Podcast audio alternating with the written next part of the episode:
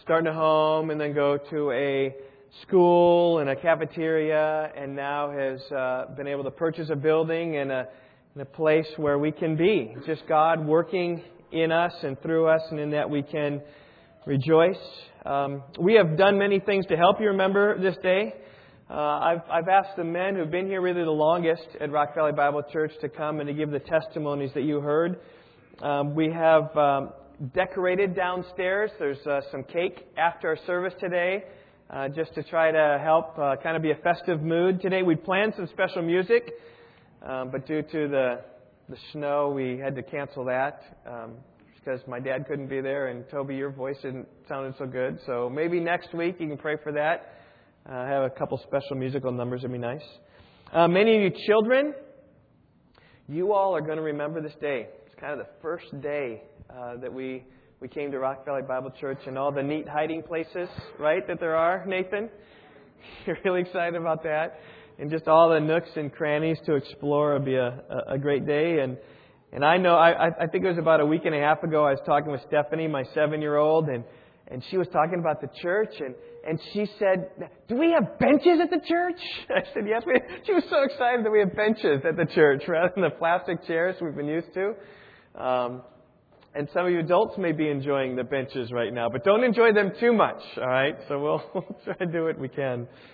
Um, well, let me just say, as good as this day is, I, I don't want us to pay too much attention this day other than today. I mean, we can look back at this and say, hey, it was a day to celebrate, a day to remember, but it, it's not a day which we ought to fix our attention upon. I mean, a year from now, I don't want you to have this conversation that says, oh, December 12th, right? 2010. That was a great day. Remember that day? Oh, yeah. We are so happy. We're in the building for the first time. Everything's peaceful. Wasn't that a great day? Uh, I, I don't want you to really think about this day in that, in that regards because living in the past is not healthy. And we need not to live in the past. We need to look forward. I want you, even today, to think about looking forward to the day when we're gone from this church building. Maybe all of us in this room, none of us left here in this church building, and maybe we've moved on to another place. Um, but I'm even talking about, even if we moved on to another place, when we're all gone. So I'm talking about 30 years from now, I'm talking about 50 years from now. Uh, I'm talking about when we're no longer around. I, I, I want you all to look forward to that day. I'm looking forward today to that day when I can hand over the pastoral role to another man to take the church and perhaps that's when I am too old to barely walk, and um, that would be a, a great day. But looking for that, that day, I want us to, to think about there. And here's a question I want for us to deal with this morning is what are we going to leave for the next generation? I mean, what sort of church will it be when none of us are here? In other words, what sort of legacy will we leave? I was talking to a pastoral friend of mine uh, this past week. He's um, He's in another state, uh, and they recently just purchased a building, moved in, I think about a year and a half ago or so, into a new facility. And he told me that kind of his mantra to the people of his church has, has been this is, is to really think about what's going to happen beyond us. He says, let's build something here that's going to outlast us. Let's build something here that's going to continue long after we are gone. And what he's trying to do with that is just build people into a bigger vision of what's, what's taking place. Now, certainly we want to enjoy Rock Valley Bible Church, and we want to enjoy the grace of God, and we want to extend His glory. Uh, but we are, as the song says, a, a flower quickly fading here today and gone tomorrow. And I want us to see Rock Valley Bible Church really than, that is bigger than we are and I want us to seek that. I want us to seek something that will last long after we are gone. And so, my driving question for us this morning is this What sort of legacy will Rock Valley Bible Church leave in the next generation? That's really my heart and my burden here this morning. In recent weeks, we have been uh, preaching through a sermon series uh, called Growing Up. And just in many ways, we as a church are, are growing up. I addressed the issue of moving in here to church building two weeks ago. We are growing up in a facility. And uh, I urge you then to be spiritually minded people who ask God to do great things. And we glorify God in this building. May, may He use this building as a tool for His glory. Last week we looked at growing up in leadership, and I presented before you three men, Phil and Darren and Ray, as uh, future leaders, two elders and another deacon, uh, to join the, the, the, the team here uh, to lead all of you. And so just we're growing up in leadership, we're expanding there. And uh, this morning I want to continue the growing up series with continuing into a legacy. Now, a legacy is what you hand on to the next generation. And today, as we think about enjoying this place, I want to think about handing it on to the next generation. What will our legacy be? What will we hand off to the next generation? What, what will outlast us? What will the future of Rock Valley Bible Church hold? Because I believe that a vision of the future will help us live today. Like, for instance, uh, last, last Sunday afternoon, our family went to a, a production by Christian Youth Theater um, entitled A Christmas Carol. And uh, I'm sure that many of you know that story. It's about Ebenezer Scrooge.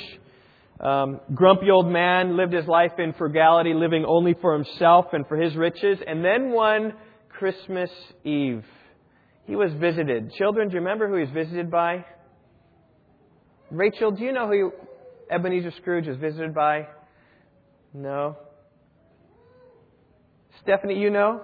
Who was he?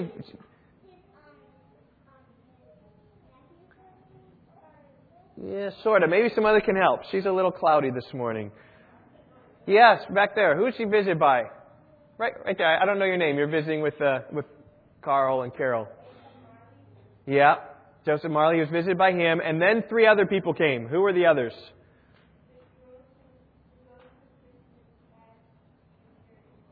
Yep, three ghosts. The ghost of Christmas past came and showed Ebenezer what he was like when he was a little child. And he was a delightful little boy, a happy little boy. And then the ghost of Christmas present showed him some of the, the places like the Cratchit home where they were happy even though they had nothing. And some ways that even they were praying for Mr. Scrooge. And then in the future, he showed his neglected tombstone. That he was just gone and done, uncared for, unkept. And what happened to Ebenezer Scrooge? Remember? What happened, Stephanie? He changed. He changed radically. And one of the things as he was looking at his own tombstone, Charles Dickens writes of how, how Scrooge was asking of the ghost, he said, Are these shadows of the things that will be? Or are these shadows of things that may be only? And, and the ghost didn't answer his question. He just looked at the tomb and he, he's saying, well, in other words, can I change the future? Is, is there something I can change? And so he didn't ever have the answer to that question, but he set about that day to change.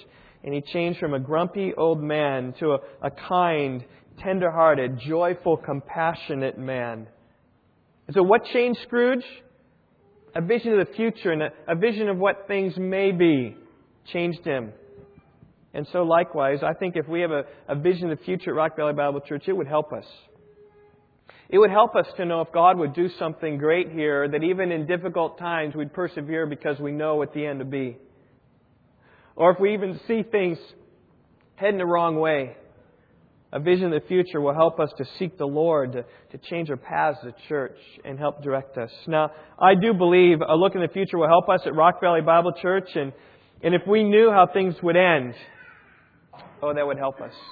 And we knew things were going, we could seek their change. Now, I don't know what, what holds the future for Rock Valley Bible Church. I, I don't. I'm praying mightily that God would bless us greatly. I'm praying that God would do something that would last longer than any of us, for sure.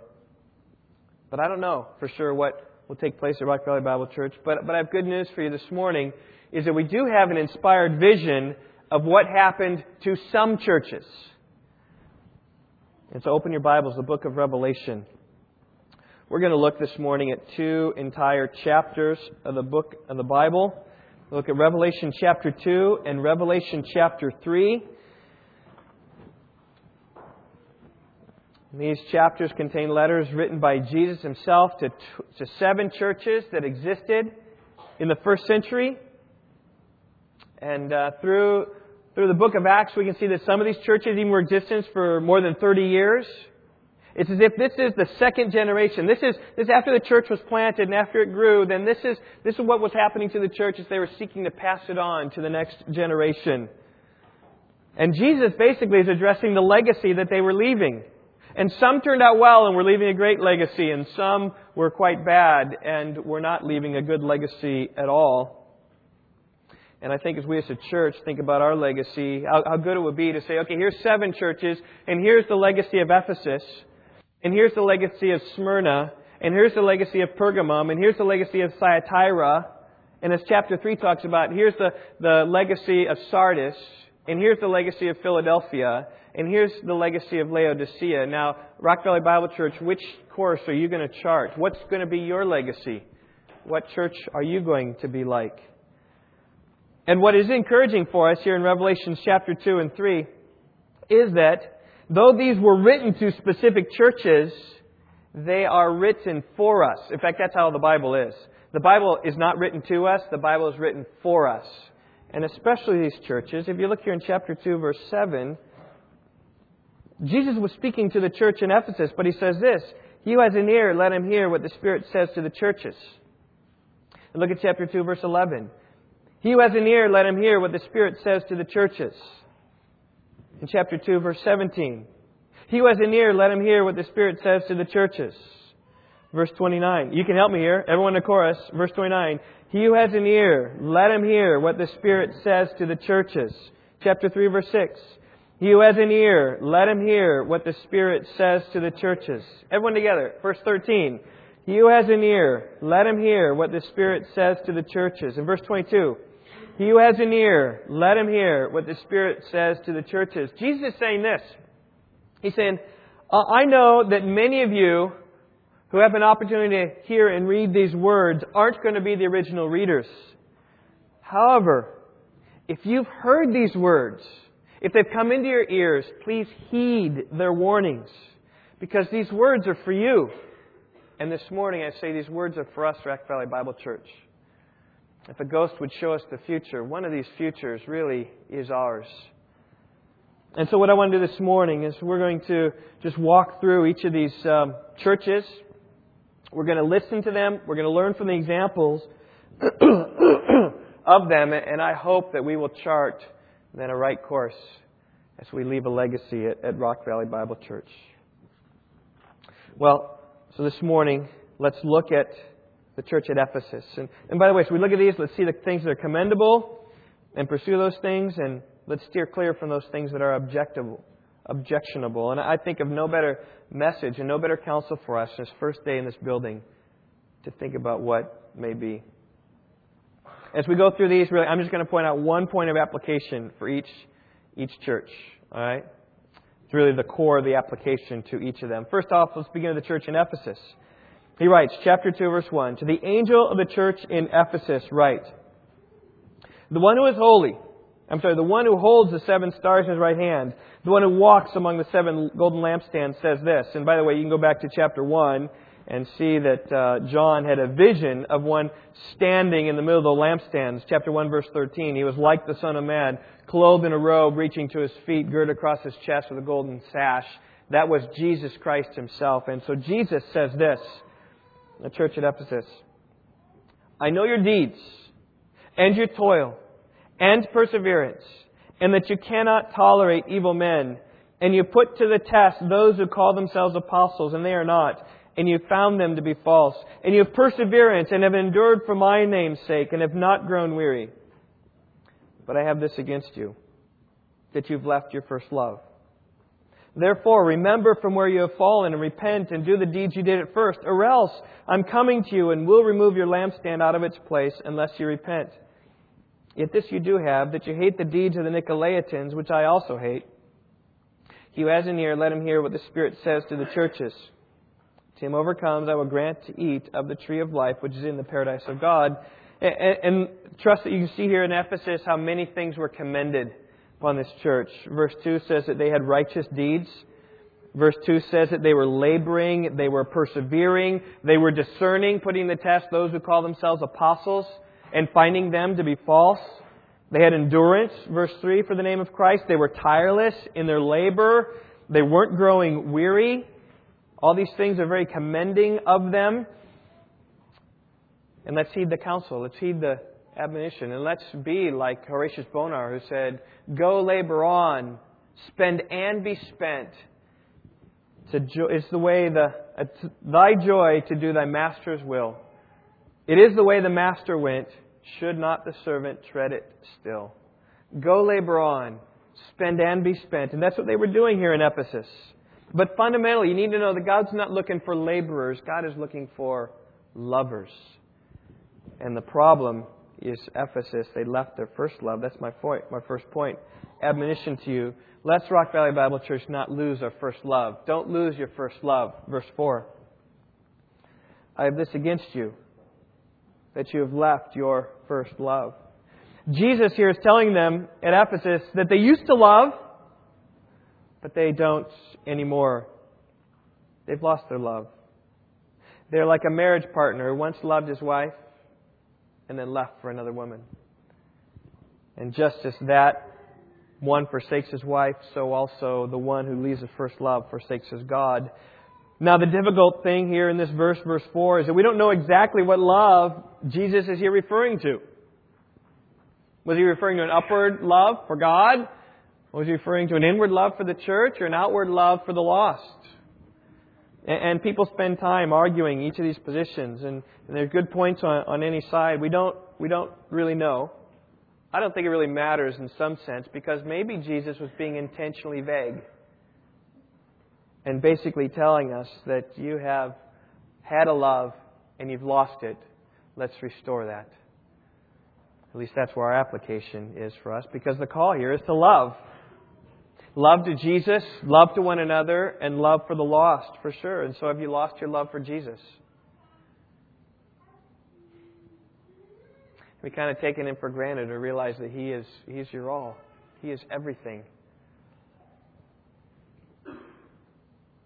You first saved, you first come to Christ. You just you can't believe all the blessings you have. And yet the blessings that come often come to be expectations later. And maybe that's where you are, or maybe you've lost your love for your fellow believers. There can be times of hurt in your life, which is hard, but restore that is what the call here is. Have you lost your love for the lost who are, who are lost in their sins and in need of a Savior? And we need to do at Rock Valley Bible Church basically is cultivate our loves. Cultivate these three loves. Cultivate a love for Christ by being in His Word and by, by praying, depending upon Him day by day. Cultivate our, our love for the church by spending time with others in the church, by reaching out to them, by serving others in the church. Cultivate your love for the lost by thinking of the reality of where people are without Jesus, facing a Christless eternity, away from God, facing His wrath forever. Pray then for those without Christ. That's a way to develop a love and foster a love for them.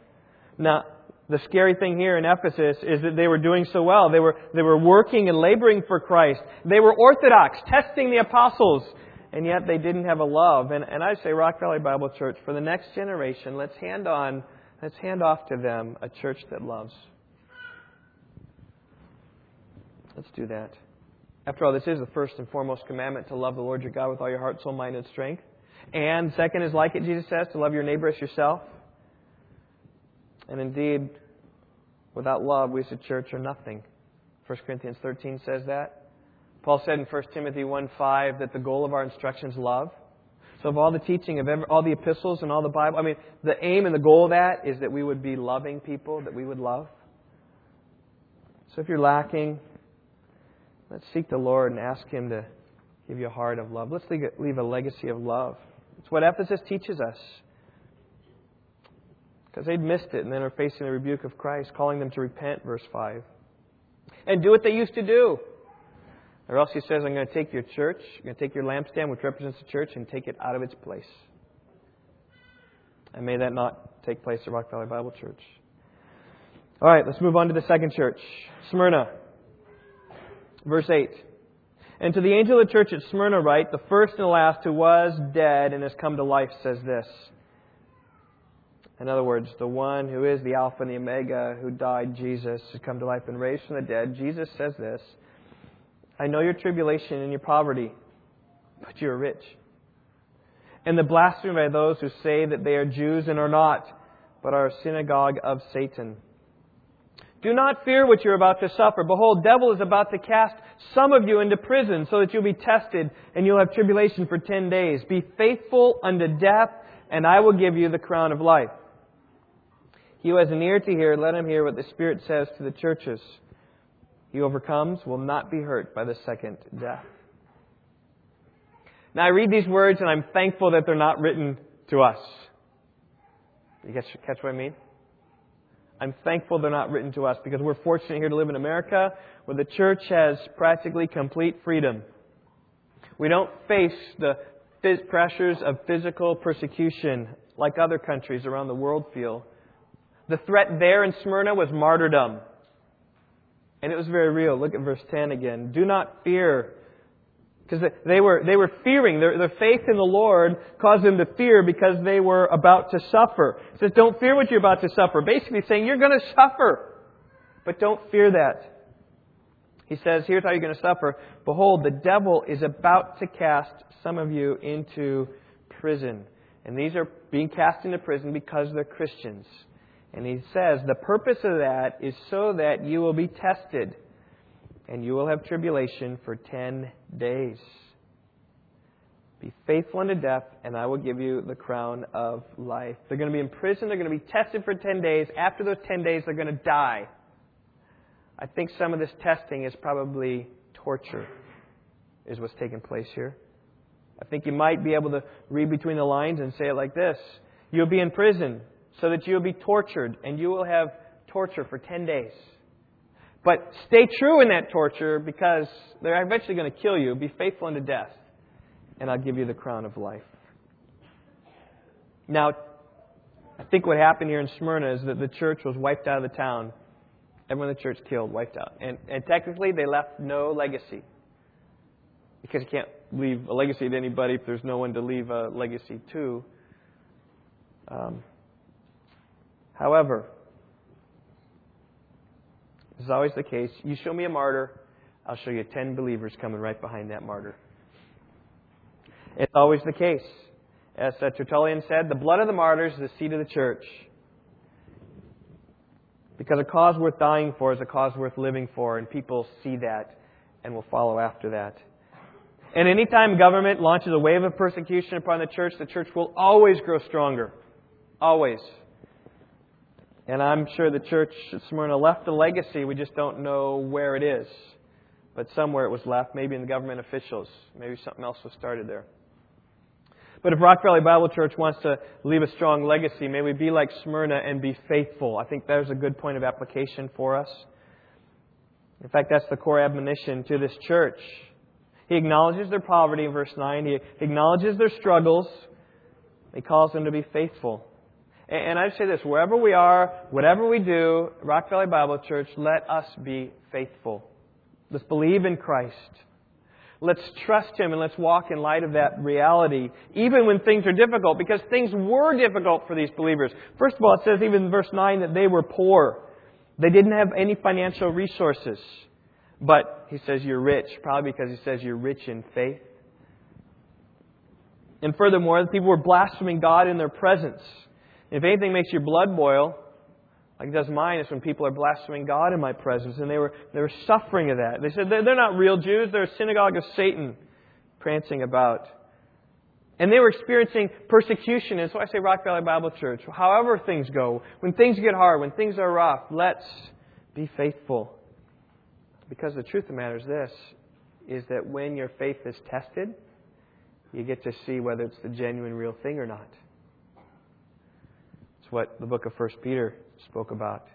You greatly rejoice, who now for a little while, if necessary, you've endured various trials, so the proof of your faith, being more precious than gold, which is parable, may prove to result in praise and glory and honor at the revelation of Jesus Christ. And the pressures of the outside are just demonstrating the authenticity of your faith. And so the pressures that we'll face the church will be different than Smyrna, but pressures will come. And I just say, may God help us to be a faithful people. May we leave a legacy of faithfulness to those who come after us. That we might receive the commendation of Jesus to Smyrna. Well, let's press on. We've seen a decent church in Ephesus. We've seen a great church in Smyrna. And now we're going to see a bad church, quite frankly, in Pergamum. Verse 12. And to the angel of the church in Pergamum write, the one who has the sharp two-edged sword says this, I know where you dwell, where Satan's throne is, and you hold fast my name, and did not deny my faith, even in the days of Antipas, my witness, my faithful one, who was killed among you, where Satan dwells. But, and there's almost always a but in all these letters, I have a few things against you, because you have some who hold the teaching of Balaam who kept teaching Balak to put a stumbling block before the sons of Israel, to eat things sacrificed to idols, and to commit acts of immorality. So you also have some who in the same way hold the teaching of the Nicolaitans. Therefore repent, or else I'm coming to you quickly, and I will make war against them with the sword of my mouth. He who has an ear, let him hear what the Spirit says to the churches.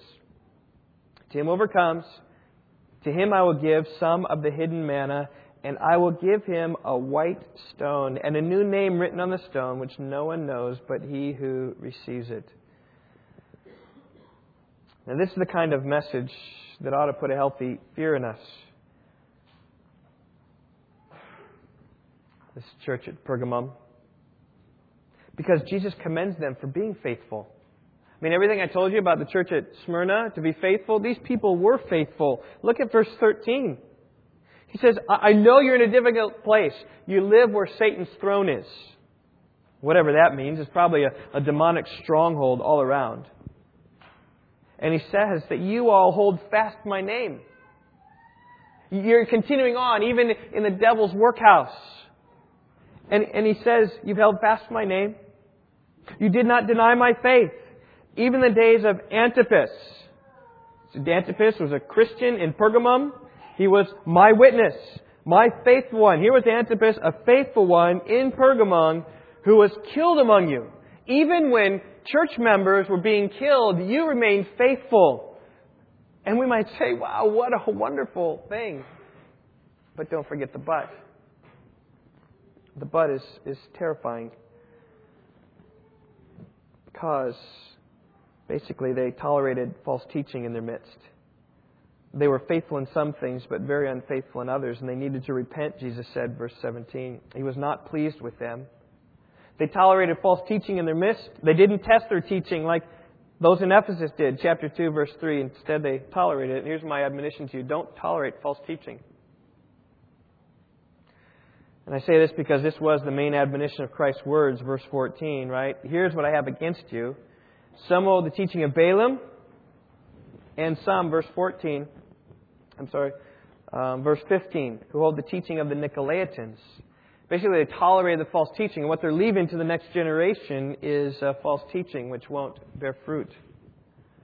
And if we had the time, we go back into the Old Testament, read the account of Balaam in Numbers 22 through 24, and see how he dealt fast and loose with God's word for personal profit. Probably people like that here. If we had the time, we could try to dig what the error of the Nicolaitans is. It's difficult. There are some testimonies of history, perhaps, of who these people were. We, we don't know a lot about them, but I just say this. We have enough in the text to give us a hint of what was wrong with these teachings. And here's what was wrong is that uh, with false teaching came sinful living. In fact, false teaching is always accompanied by sinful living. At the end of verse 14, we see that the teaching was leading into immorality. And it was leading into putting a stumbling block before Israel, eating things sacrificed to idols, basically engaging in some idolatry as well. So idolatry and immorality, and we'll see this theme coming up in Thyatira as well, were taking place here at Pergamum. Yeah, maybe they were faithful in some, and maybe it was some were faithful, but there was idolatry and immorality just coming and being welcomed into the church. And I just say this false teaching is always followed by sinful living. And teachers may sound sweet, they may sound convincing, they may be charming, there may be a measure of God's word mixed in there, but look at their lives because when you see the lives of teachers, you see what it is they really believe. Look at your life and you'll figure out what you really believe. And the many in Pergamum were following this false teaching and following this false example of the teachers and they were called to repentance in verse 16. And, and such is the sorry state of this church. Lots of religion going on, but still need of repentance. So let's forsake false teaching, Rock Valley Bible Church. Let's stay, stay true to the gospel of Christ, that we're saved by grace through faith And everything we do flows out of love and faith and trust in God. There's nothing we do that's meritorious. Well, I want to tie this a little bit also to Thyatira because the same thing is happening in Thyatira. These are like sister churches, if you will. Verse 18. And to the angel of the church in Thyatira, right? The Son of God, here's Jesus, whose eyes like a flame of fire and his feet are like burnished bronze, says this I know your deeds and your love and faith and service and perseverance, and that your deeds of late are greater than at first. But I have this against you that you tolerate the woman Jezebel, who calls herself a prophetess, and she teaches and leads my bondservants astray, so they commit acts of immorality and eat things sacrificed to idols. We'll come back here, but I trust you see the same things. Things are going well. Tolerate false teaching, immorality, idolatry. I gave her time to repent, and she does not want to repent of her immorality. That is the leader, the woman leader here. Behold, I will throw her on a bed of sickness, and those who commit adultery with her into great tribulation, unless they repent of her deeds. And I will kill her children with pestilence, and all the churches will know that I am he who searches the minds and the hearts, and I will give to each one of you according to your deeds. But I say to you, the rest who are in Thyatira, and here we see a little bit of a remnant. Right? There's parts that are here and parts that aren't. Those who do not hold this teaching, who have not known the deep things of Satan, as they call them, I place no other burden on you. Nevertheless, what you have, hold fast until I come. He overcomes, and he who keeps my deeds until the end, to him I will give him authority over the nations, and he shall rule them with a rod of iron, as the vessels of the potter are broken to pieces, as I also have received authority from my Father, and I will give him the morning star. He who is near to hear, let him hear what the Spirit says to the churches. In this case here in Thyatira, we see the same thing in Pergamum, just guys in a different garment. Different players. The outcome's the same. Rather than Balaam and the Nicolaitans, rather we have Jezebel. It's like the Jezebel of old. She was leading many astray. And the same deeds coming out. Immorality, idolatry, verse 20. And the call here is the same. Forsake the teaching. And forsake, I think, is probably close to forsake the false living that is associated with that false teaching. And just try to vary things up here. My fourth point is not only forsake false teaching, but forsake false living as well. Because those two things are both tied up in both these churches. And if, if we want to leave a legacy at Rock Valley Bible Church, we need to, need to be those who practice what we preach.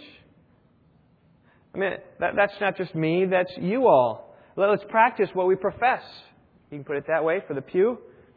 Our preaching needs to be biblical and our, our living must follow. The hope for Thyatira comes in verse 24 that there were some, as I talked about, I, I call them a remnant. They they didn't hold this teaching, which is a, a good thing. So you have a, a church basically that's divided, but you got the church and leadership going one way, and you've got some who are in Thyatira attending church as the only church in town, and here they are remaining faithful, and and Jesus commends them. You've not known the deep things of Satan. You've not held their teaching. You just continue on. I place no other burden on you. And perhaps even that remnant is who he's talking about in verse 19. Those are the ones who have the deeds love, faith, service, perseverance, and their deeds are, are increasing. We don't know. But there are many here who are following the false examples of spiritual leaders, and the whole church was suffering as a result. And I just say this by God's grace, may we at Rock Valley Bible Church leave a legacy of sound teaching and sound living.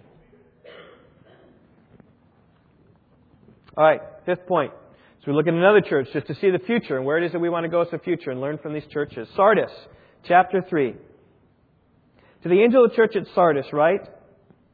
He who has the seven spirits of God and the seven stars says this. Again, that's Jesus. He's got these things, all described in chapter 1. I know your deeds, that you have a name that you're alive, but you are dead. Wake up and strengthen the things that remain, which were about to die. For I have not found your deeds completed in the sight of my God.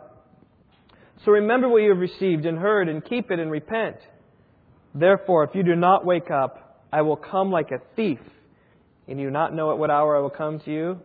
But you have a few people in Sardis who have not soiled their garments, and they will walk with me in white, for they are worthy. He overcomes will thus be clothed in white garments, and I will not erase his name from the book of life, and I will confess his name before my Father and before his angels. He was near, let him hear what the Spirit says to the churches. One point of application here in Sardis is simply this be alive. I thought about saying be real, because we'll see how they're not being real. They got a name one way, but they're really something else. But I think be alive is, is good enough because the problem here is that they, in Sardis, were a dead church. You see it there right there in verse 1. He says, You are dead. Here's the alarming thing about the church in Sardis, though, is that they didn't, they didn't have a reputation for being dead.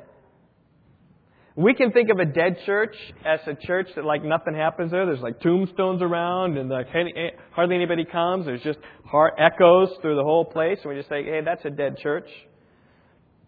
But the, when the people talked about Sardis, the people in town about that church over there, it had very much a reputation of being alive. Because it says in verse 1, you have a name that you're alive. You have a reputation that you're alive. When the community spoke about the church, they were delighted. The church in Sardis had their approval. There was activity at the church. There was enthusiasm and excitement. Might I even say it was a spirit filled church? Lots of things going on. Because they had a name that they were alive. Yet the reality of the matter was they were dead. People said they were alive, but Jesus said they were dead. And when it comes to legacy the Rock Valley Bible Church will leave, I'm going to ask you, what do we want? Whose reputation are we after? Are we after the reputation of the people in the community? And you know, by the way, it's so easy to be men pleasers, to live for reputation in the community, rather than to be living for God and for His approval alone. But Jesus teaches that. Live for God and His approval alone, right? When you pray, go into the inner room. Don't let your left hand know what your right hand is doing. When you fast, don't, don't, don't make yourself look like you're fasting, right? Do what you do before God and Him alone and have your reputation there before God because I think that we want the reputation of Jesus himself, despite what people think. And the way to do that is be alive. And, and I say this be, be truly alive. That's what we want to be. Be truly alive. Or, or wake up. And maybe if you're slumbering in a spiritual sleep, I just encourage you to wake up. To wake up and see the realities of Christ, to live in your life, that you got an inner joy that flows, the love of Jesus. Now, how could it be that there, this church was dead? If it, if it had such excitement, if, it, if there were a reputation being alive, how, how could it be dead? Well, verse 4, we see how it's dead. It says, You have a few people in Sardis who have not soiled their garments. So, if there are a few people who have not soiled their garments, help me with the logic here. There are many who have soiled their garments. I think, again, it's a case a little bit like Pergamum and Thyatira. There's false living here. There is sinful living. Now, we're not detailed into exactly what their deeds are, but they just soiled their garments. They're walking in a, a wicked way. They're, they're sinful. And in that way, they're not dead. Oh, there's lots of activities going on, but they're sinning on the side. They're dead. So let's be alive, not merely in the eyes of men, but in the eyes of God, that we can pass on a a church to the next generation that's alive. May God look upon us and say, there are many at Rock Valley Bible Church who've not soiled their garments. And the promise, if we don't soil our garments, are glorious.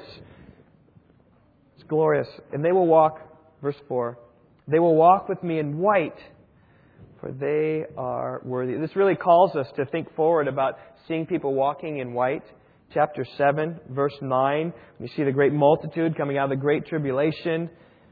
From every tribe and people and tongue and nations are standing before the throne for the Lamb. They're clothed in white robes and they're worshiping the Lord Jesus. And when John saw that and was asked who these people are, he said, I don't know.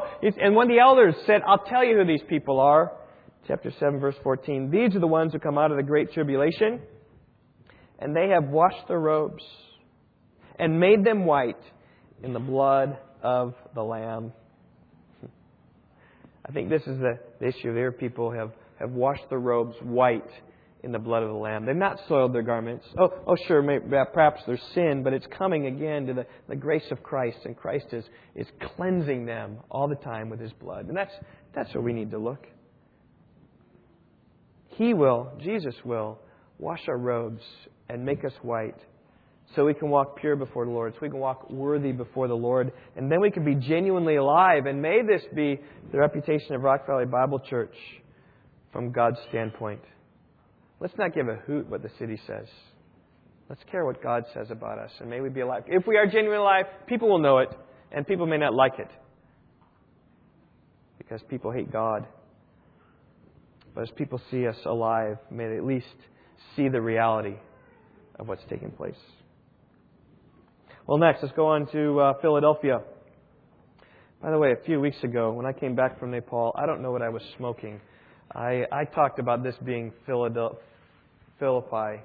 So if that makes sense to you, you just let that pass. So there's a there's a big error. But anyway, this is Philadelphia. It's not Philippi. All right, you can look that up later. But here, Philadelphia, the city of brotherly love.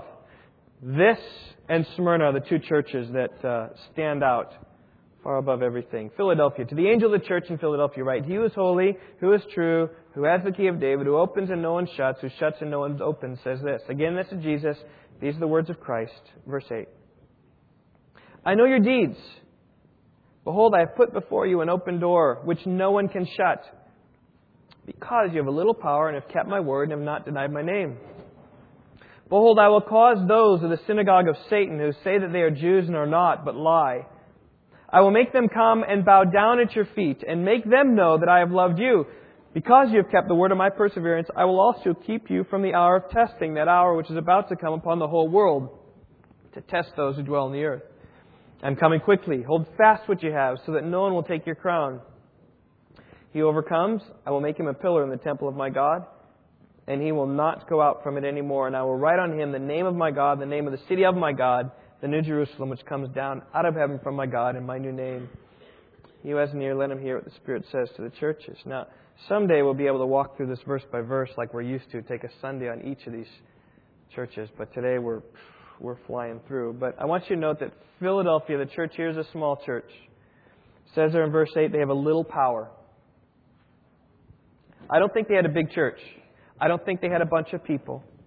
I don't think that they were particularly influential in the city. I don't think that the leaders in the church were very well known in the city. I don't think the people in the church were very prominent or powerful or shakers in the community because it says here they have a little power. So they had some, but I think it was it was small. They, they weren't they weren't a mega church. They weren't weren't going gangbusters. Yet they were faithful. Look, look at how uh, verse eight continues on. Um, you have a little power, but you've kept my word and have not denied my name. And like the church at Smyrna, they too were a faithful church. And we could easily give that admonition as well. Let's be faithful like Philadelphia. But we'll see some other things here. But what a great legacy to leave the next generation. Oh, we didn't have all the power in the world. We didn't have all the influence in the world. But you know what we had? We kept God's word. And if we can even pass that on to a next generation, that would be a wonderful thing. We have God's Word and we cling to it. We didn't deny His name. But the blessing of God was upon this church, even though they weren't big. Look what it says here in the first half of verse 8. He says, I put before you this open door which no one can shut. And that, that's because they've got a little power and have kept His Word. And God says, I've got this door open for you. And you say, What's the door open? Well, three times in, Acts and 1 Corinthians 16 and Colossians chapter 4, it speaks about an open door as like an opportunity for ministry. So somehow they had some kind of opportunity, open door ministry that they were serving, maybe in the community, I'm not exactly sure. But God said they'd be a fruitful church. Maybe not fruitful in numbers, but fruitful in some ways. They kept His word, didn't deny His name, that God would accomplish His purposes among them because He wasn't going to shut the door on this church. He's going to keep it wide open. Now, with the church in Philadelphia, trouble was brewing, not inside the church, but outside the church. Some tribulation was coming. But because of their trust in the Lord, says God will protect them. Verse 10. Because you have kept my word, the word of my perseverance, goes back to verse 8. Because you have trusted me and persevered, I will keep you from the hour of testing, which is about to come upon the whole world and upon those who dwell on the earth. Here's my point of application for Philadelphia. Let's, let's trust God's ways. Let's trust God's ways. This wouldn't be our ways to have a, a little church and a small church has little power. We're faithful. God keeps us small. And then persecution is going to come upon the whole earth, but He's just going to protect us and keep us. That's not our ways. We want, we want things to go smooth. We want things to go well. But that is God's way.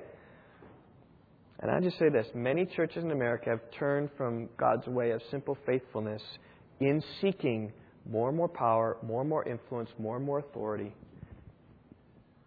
Churches across our land want to get bigger. They want to have more power. They want to have a bunch of people. They want to have influence, and that's okay. But if you sacrifice God's word and the truth, the glorious gospel to get that, you've missed it all. And what door was maybe open there, God will slam shut. You may have a lot of people, and you may have a lot of influence, but you may have lost your faithfulness in the power, in the process. But here in Philadelphia, we see the opposite. We see a faithful church who, in the sovereign plan of, of God, continue to keep small. In fact, it's going to bring persecution upon them, a difficulty, a time of testing. And like the church in Smyrna, it's very interesting here in Philadelphia, Jesus says nothing bad about this church. All commending. And I just say, as we think about our next generation, we're all gone, what kind of legacy we leave at Rock Valley Bible Church? May we leave a legacy of people who trusted God's ways and what God said they did, and they remained faithful to Him. That's the best gift we can give to another generation of a church. Finally, church at Laodicea. And I'm quickly running out of time, but we'll, we'll get there. Uh, verse 14. To the angel church of Laodicea, write, The Amen, the faithful and true witness, the beginning of the creation of God, says this. Again, that's of Christ. I know your deeds, that you are neither cold nor hot. I wish that you were cold or hot. So because you are lukewarm and neither hot nor cold, I will spit you out of my mouth. Not good words there. Not good to be spit out of the mouth of Jesus. Because you say, I am rich and have become wealthy and have need of nothing, and you do not know that you are wretched and miserable and poor and blind and naked. I advise you to buy from me gold refined by fire so that you may become rich, and white garments so you may clothe yourself, and that the shame of your nakedness will not be revealed, and eye salve to anoint your eyes that you may see. Those whom I love, I reprove and discipline. Therefore be zealous and repent.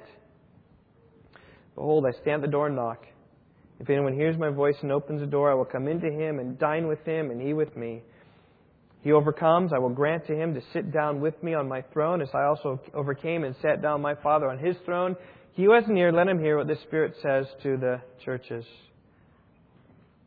The amazing thing here in Laodicea is God in Philadelphia spoke no bad.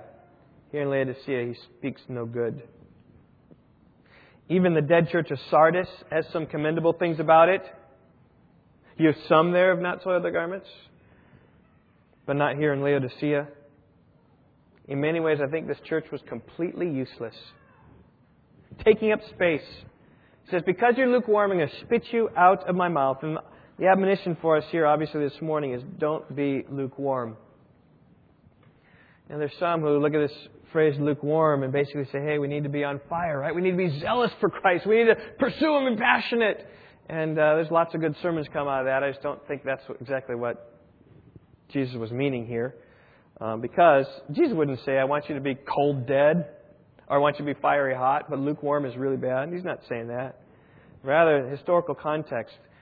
Laodicea is right in the middle of three cities. There's Hierapolis, about seven miles away. Um, you can think about it like Colorado Springs, a lot of natural hot springs, very medicinal hot water boiling up. A lot of people would go to Hierapolis, sit in the pools, and, and be helped in their knees and their joints and everything like that. And then there's another city down the road, Colossae. You've heard about that, about 10 miles away, where the water that flowed from there was fresh and pure and cold, and drink it right out of the ground. The problem with the Laodicean water, though, is probably maybe got some sulfur from Hierapolis, maybe, awful tasting. It wasn't good enough. It wasn't any hot for medicinal purposes, but it wasn't cold enough and pure enough to drink. It was useless. That's why Jesus said, I'm going to spit you out of my mouth. And so, likewise, the church at Laodicea was just totally useless. And the admonition to us is don't be useless, don't be lukewarm, but let's serve the Lord with gladness. You must say, well, how can you be useless? How can you be useless in the hands of God? Here's how be proud and be arrogant. Verse 17. Look what they say. I'm rich. I've become wealthy. I have need of nothing. Now, who says that today? Who says, I'm rich? I've become wealthy. I've need of nothing. Who says that today? Americans say that today. This is like the American church in many ways, in the broadest scale. Hey, we don't have anything. I've often thought before about this is why the, the church in America is so weak. Who needs God when you're rich and have need of everything and don't have need of anything? Who needs God? Nobody needs God if you're rich and wealthy and don't need anything. The typical American doesn't realize that we're wretched, miserable, and poor and blind and naked. But that's really where we are. We are wretched and miserable and poor and blind and naked. But the good news is this, verse 18 Jesus counsels them okay, you're poor, buy from me gold and become rich. You, you're, you're naked, well, buy from me clothes that you might put them on. You, you can't see you're blind? Well, here, give I'll give you some eye salve so you can anoint your eyes. And so you won't be wretched and miserable any longer. And that's where many of us here are. That, that we have realized that we're wretched, miserable, poor, blind, and naked, and have come to Christ, and He's clothed us, and He's made us rich. A little bit like Smyrna, who was in their poverty, but Jesus says, though you are rich, He's given us His riches in Jesus by faith in Him. And I just say, may this be the legacy that we at Rock Valley Bible Church leave to the next generation. That we know we're wretched, miserable, poor, blind, and naked. But that's what's caused us to trust in Christ. Because He is magnificent, and He is joyful, and He is rich, and He gives us sight, and He clothes us. Clothes, clothes us. That's the glories of the gospel, which we must stand as a church. So our hope is built not on our own righteousness. Our hope is built on Him who will give us everything we need. But that's the core of what we need as a church. Let, us build our hope upon Jesus Christ and upon His righteousness. And let's pass that on to the next generation. Oh, let's learn, church family, from these churches in Revelation. That we might not be like Ebenezer Scrooge and get to the end and realize what a wretched end we've been and try to change really fast.